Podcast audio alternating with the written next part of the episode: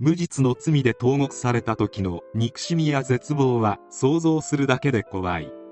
しかし実際に冤罪で懲役を食らい司法に人生を台無しにさせられた人は悲しいかな存在する。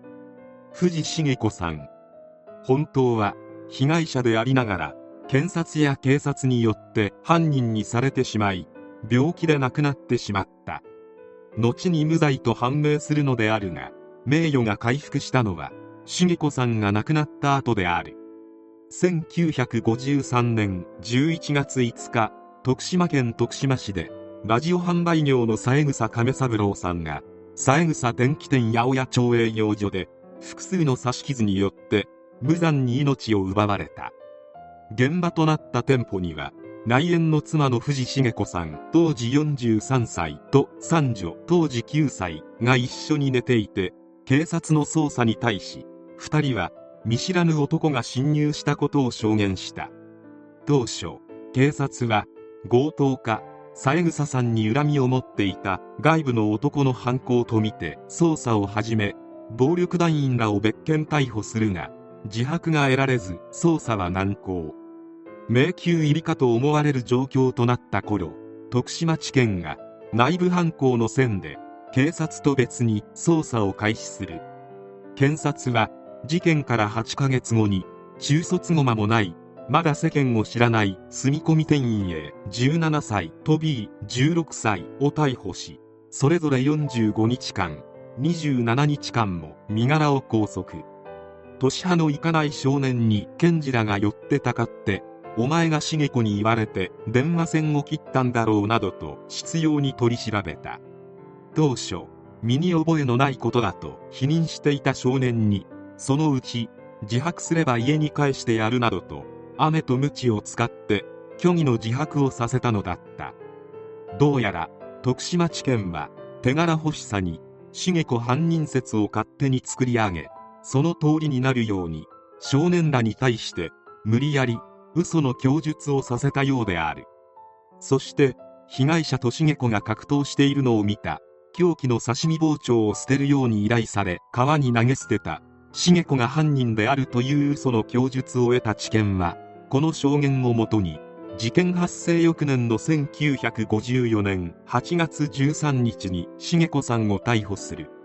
地検に逮捕された茂子さんは取り調べの段階では犯行を否定したが後に無理やり自白させられ同年9月2日に起訴されるが後半では私は絶対にやっとりませんと一貫して無実を主張した。犯行時に一緒にいた娘も覆面のおじさんが部屋に入ってきたと証言したが当時9歳だったこともあり子供の証言は信用できないとして取り合わなかった。茂子さんの主張は認められず徳島地裁は夫の女性関係などに悩んだ末の計画的犯行として茂子さんに対し懲役13年の判決を下した。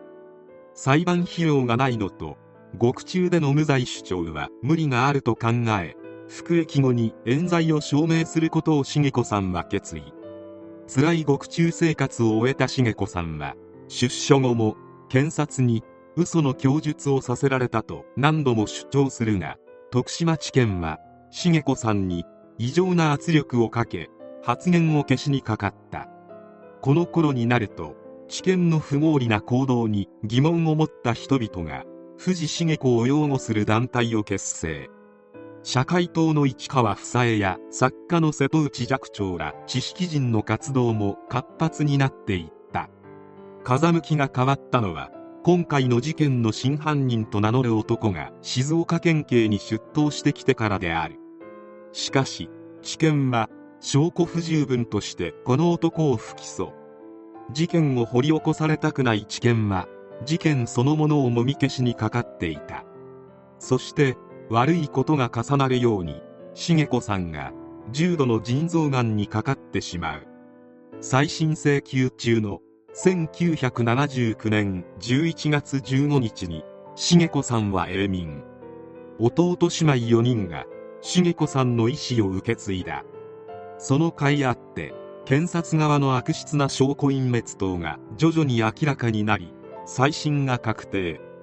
再審で検察側は31人の証人と4件の鑑定を申請し懲役13年を求刑するなど最後まで有罪立証を続けた。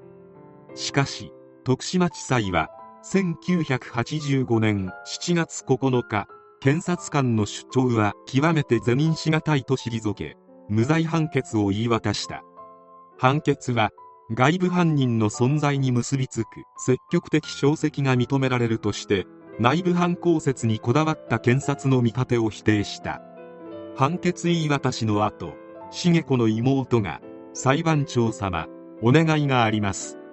裁判所に来られなかった姉重子にお言葉をと声をかけたが裁判長は無言で法廷を去った。検察は控訴を断念し無罪判決が確定した。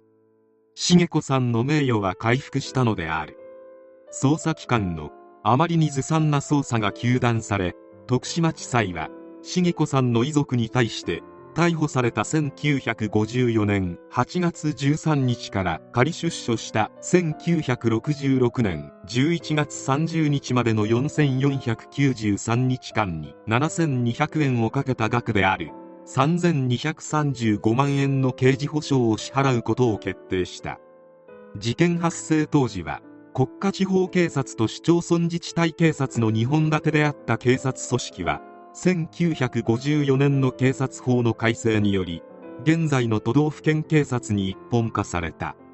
それに伴う人事異動もあり外部犯人説に基づく捜査は適切に引き継がれず頓挫している。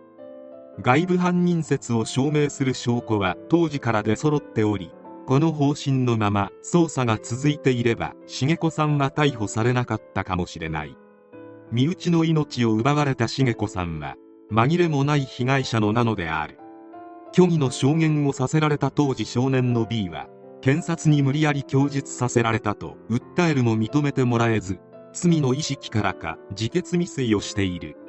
また自首してきた真犯人と名乗る男であるが相当に信憑性の高い証言をしてきたことから亀三郎さんの命を奪った犯人であった可能性は高い。しかし今さら真犯人など現れたらメンツが丸つぶれだという検察の意向により不起訴処分となってしまった。メンツなんぞのために重子さんの人生は台無しになってしまった。真実を明らかにしたいのではなく地位や出世のために手柄を上げたいという理念のために動く検察もいるといういい例である。無罪を勝ち取るだけの31年間の戦いは本当につらかったであろう。公権力は使い方を間違えれば凶悪犯以上に悪質な犯罪ができることを忘れてはいけない。現在でも冤罪事件は起こりうる。人の人生がかかっている以上司法関係者は今回の徳島地検のような最低なことはしないでもらいたい。